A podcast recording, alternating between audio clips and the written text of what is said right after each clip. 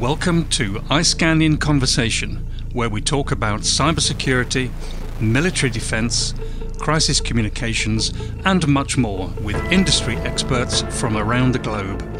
Stay tuned. And then, of course, we saw civilians at the end, students armed with their rifles as they too took to the parade. And at the end, there was a massive fireworks show, so it was quite the event. But again, as you mentioned, no ballistic missile, no new strategic missile on show. Compare that to, for, for instance, last October's parade, where we saw this massive, what is thought to be a, a ballistic missile in contravention, in contravention of, of the UN Security Council resolutions. So there are usually two reasons for a parade. One, to kind of show off your strength to the world. But one of the main reasons is to shore up domestic support, to rally uh, people inside of North Korea. And it seems that on this occasion, that is what Kim Jong un has opted for. And when it comes to those three parades, it may well be that the domestic situation in North Korea is such that he does feel that he needs to rally the people at this moment. Food shortages are worsening, I am told, across the country. Even the regime itself admits that the harvest last year was poor and that they are facing a food crisis. And then, of course, the border has been closed since last January. That means trade, vital trade, isn't getting in from China, trade is down by about 82% this year. So as you can see, these vital supplies are not getting through.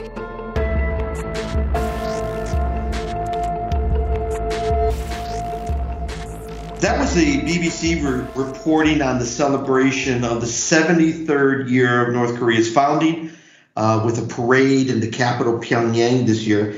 It was actually the third uh, parade. Missing in this celebration was the uh, parading of ballistic missiles, or really any missiles at all, in favor of a more domestic agenda.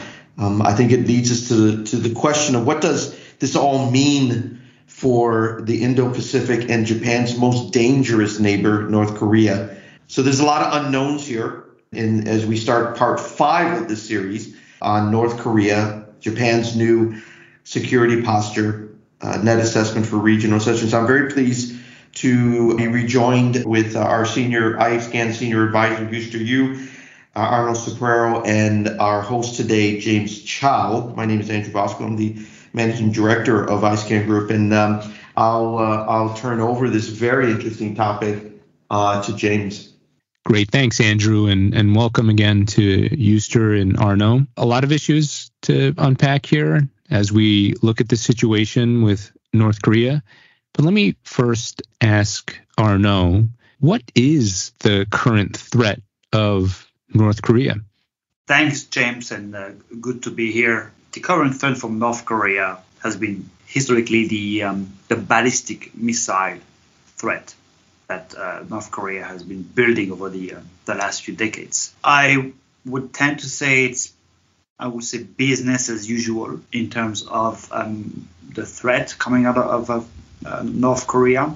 Japan obviously has been developing uh, capabilities to address those threats um, in terms of countering those, those missiles, Aegis platforms with the capacity to intercept those, those missiles. I think those capabilities got some attention in October uh, when North Korea launched launched a short-range ballistic missiles from an experimental submarine, um, submarine which was submerged. Actually, that's so that was a a breakthrough for North Korea. But uh, I will downplay that uh, that news. I mean, a couple of things.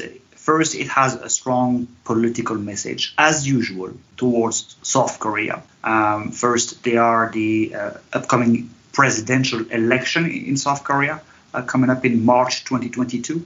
So you always see some type of agitation in North Korea um, just to put some more pressure on, on the election. And the second thing, which is quite interesting, in South Korea launched a similar ballistic missiles from submarine in September, so the month before. So um, North Korea wanted to uh, show South Korea they, they have they were on par on some capabilities. But um, from my perspective, it has some marginal military significance, significance, just given the fact that North Korea has a larger land-based uh, mobile missile force. So the threat is still there. Um, it, it's it's evolving in, in some extent, but there's no uh, real um, breakthrough of, of the threat in, in itself. And, and, Japan has been consistently addressing this issue in its white paper uh, every year. So that's a good point, and I'm glad you mentioned that, Arnaud. So the the current Japan white paper has a good amount of focus on China, as we saw, is overlooking, or have they overlooked, or, but is overlooking North Korea a, a big mistake, uh, Euster? Well, I, I, first wanted to say that I agree with Arnold's uh, assessment on the North Korean threat. The, the real threat probably would be arising from if there's a, a instability from Korea, North Korea because the uh, nuclear tipped uh, uh, ballistic missiles are already already there, and there's uh, unless there's a uh, drastic change uh, domestically, I I just don't see uh, they would uh, be tempted to use those uh, weapons against South Korea or Japan. You mentioned that the current Japanese defense white papers focus on China. My sense is that Japan had been has been uh, very concerned about the rise of China for at least a couple of decades. But uh, since before the last couple of years, the uh, big brother, um, the United States, uh, have not uh, treated um, China as a true rival competitor or or even like an, a potential enemy. Uh, so I feel like the Japanese uh, privately have expressed a lot of concerns, but they have not expressively put Chinese threat up front or in, in the open. I think that that is why that we're seeing this um, uh, sudden focus on China, uh, not because they didn't pay attention to that. And of course, uh, North Korea has always been a threat, but not as great as as China. That I think that's the, what Japan feels. And bringing up China, of of course, is um, important. I think because of the relationship between China and, and North Korea. You know, when we when we talk about threat of China and the threat of North Korea, uh, how much influence does does China have in North Korea today, and how much of a consideration should that be trying to confront the North Korean uh, threat? Uh, Arnaud, I will let you start take this one. China still has a great influence over North Korea, not probably not because they really like each other, but maybe more by default, uh, because North Korea really has uh, no one else to go to. And uh, other than uh, some from Russia, a little bit, uh, mostly from China, they really don't have much external uh, help or support at all. With that, I think the influence over North Korea from China is significant uh, by default, not not because they have uh, established a real close relationship. I see. Thanks, uh, Euster, for that. So linking to uh, part four of, of of our podcast series, how concerned should Japan be with North Korea's cyber capabilities, especially considering the Sony intrusion that we saw some time ago. Arnaud? Yeah, so um, obviously, North Korea, um, I think we have underestimated the um, cyber capabilities coming out of, uh, of uh, North Korea. And we mentioned in our last podcast that Japan cyber capability posture was mostly defensive and uh, in North Korea, it's pretty much the opposite. Um, they are constantly on the offensive and trying to to, to scan for uh, zero days vulnerabilities in, in, large companies in the US, but not only US. Um, obviously, um, South Korea, uh, like banks, um, defense companies have been targeted as well. Um, and I would say that the, the North Korea cyber attack uh, fits quite well North Korea national strategy, which has been to upset the uh, status quo in the Korean uh, peninsula. Um, but those cyber attacks, they fell short of, um, of arms provocation that could lead to war. So they, they have been instrumentalizing the, the cyber domain, uh, which has low risk, low intensity means uh, to really continue to influence their, their policy, which is again to upset the uh, the status quo and Korean policy, but as well with the U.S. and um, the Sony hack reflects that as well. I see. Understood. Fascinating. And and Euster, any thoughts on on that? Uh, yes, uh, the answer is yes. Uh, Japan should be concerned uh, with North Korea's cyber capabilities, not because they're sophisticated or advanced, because they're just good enough to wreak havoc on Japan. And a, a lot of this was because, as we mentioned in previous uh, podcasts, that Japan's uh, cyber defense capability is probably still not up to the task of protecting uh, themselves, uh, protecting their own critical infrastructure yet. So they should be concerned because of that. Uh, once the, the Japanese is able to uh, uh, further advance their cyber capabilities in terms of, um, as for example, cyber intelligence to get early warning on potential attacks and perhaps uh, put in some uh, deception mechanism, cyber deception mechanism to mislead the potential attackers and uh, strengthen their traditional uh, cyber protection capabilities. Their concerns should be will be lessened. So, given the current and and future capabilities of of North Korea, what should we be watching? Moving forward on, on this topic? Arnaud? Well, I think continuity. North Korea will continue to target Western and Japanese companies, software companies, just to, to, like I said earlier, to upset the status quo. But as well, it's also a way to acquire funds in terms of um, cybercrime, uh, to acquire funds for their nuclear development program. So I will argue it's it's also a way for them to, to get some uh, to access some funds because they have obviously restricted access to um, to, to, funds.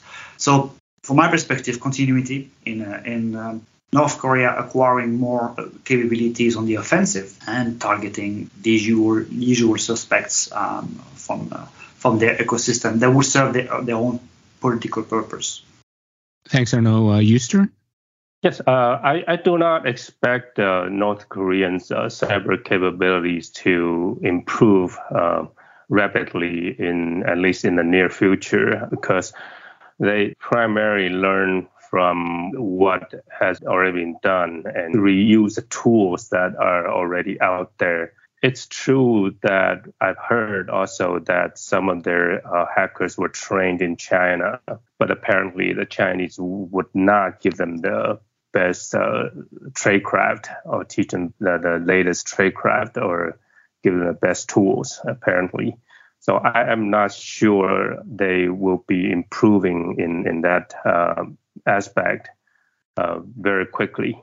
But the uh, on the other hand, I think after China acquired nuclear weapons, I mean, all, all the sanctions and and and blockade of North Korea was kind of one was designed to force them to give up their nuclear capabilities, and it is probably already a fait accompli. I I wonder why there's not a an effort try to make contact with the North Koreans, try to bring them out to uh, out of the closet, to uh, engage with the international community, and perhaps uh, with with proper uh, income and and lessen loosening of sanction, they probably would be less likely to uh, want to do this, especially. I, am not sure. I'm just throwing this idea out because in the past, um, after the, the Americans talked to Iran, talked to China about their hacking, and I, I, don't know why there's not a topic to to talk to North Korea about uh, how to deal with that. Yeah, no, I just want to mention that uh, North Korea has been more focused on financial crime, cyber crime, instead of uh, advancing their military capabilities. There's probably a gap there um, that will be hard to overcome, like um, Euster point out in the years to come. But I think, as demonstrated by the, the Sony hack, there are cyber groups out there um, established in North Korea which are still very much active, like the Lazarus Group, and um, they did um, take advantage of the of the COVID-19 pandemic over the last couple of years uh, to really increase their attacks, obviously, on financial institutions, critical infrastructure companies, uh, pharmaceutical companies, and acquiring more funds and disrupting the operations and so on. So I, I would see definitely not a breakthrough in, in, North Korea capabilities, at least for sure on the military side, but definitely to be on the cybercrime. The, the difficulty with North Korean cyber attacks is that they, they don't have much uh, attack surface. So there's just not many people uh, connected to the internet, not many uh, infrastructure, not infrastructure, not not people, not industries connected to the internet. So if we want to talk about retaliation, there's really no valuable target uh, for to retaliate. It's pretty much like uh, when when the U.S. launched ultra expensive uh, tomahawks against uh, Taliban tents uh, in Afghanistan. So that that's something sort of to their advantage. They they can attack and, and make off um, millions, if not billions, of dollars. But on the other hand, uh, through cyber domain, there's really little we can do to retaliate.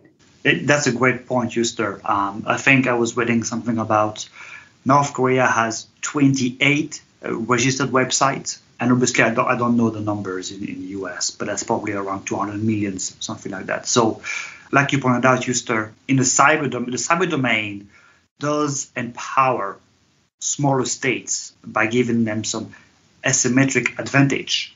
Yeah, many great points and, and really appreciate the discussion. Euster and Arnaud, your expertise is very helpful in understanding the North Korean threat, whether it's ballistic missiles or cyber attacks.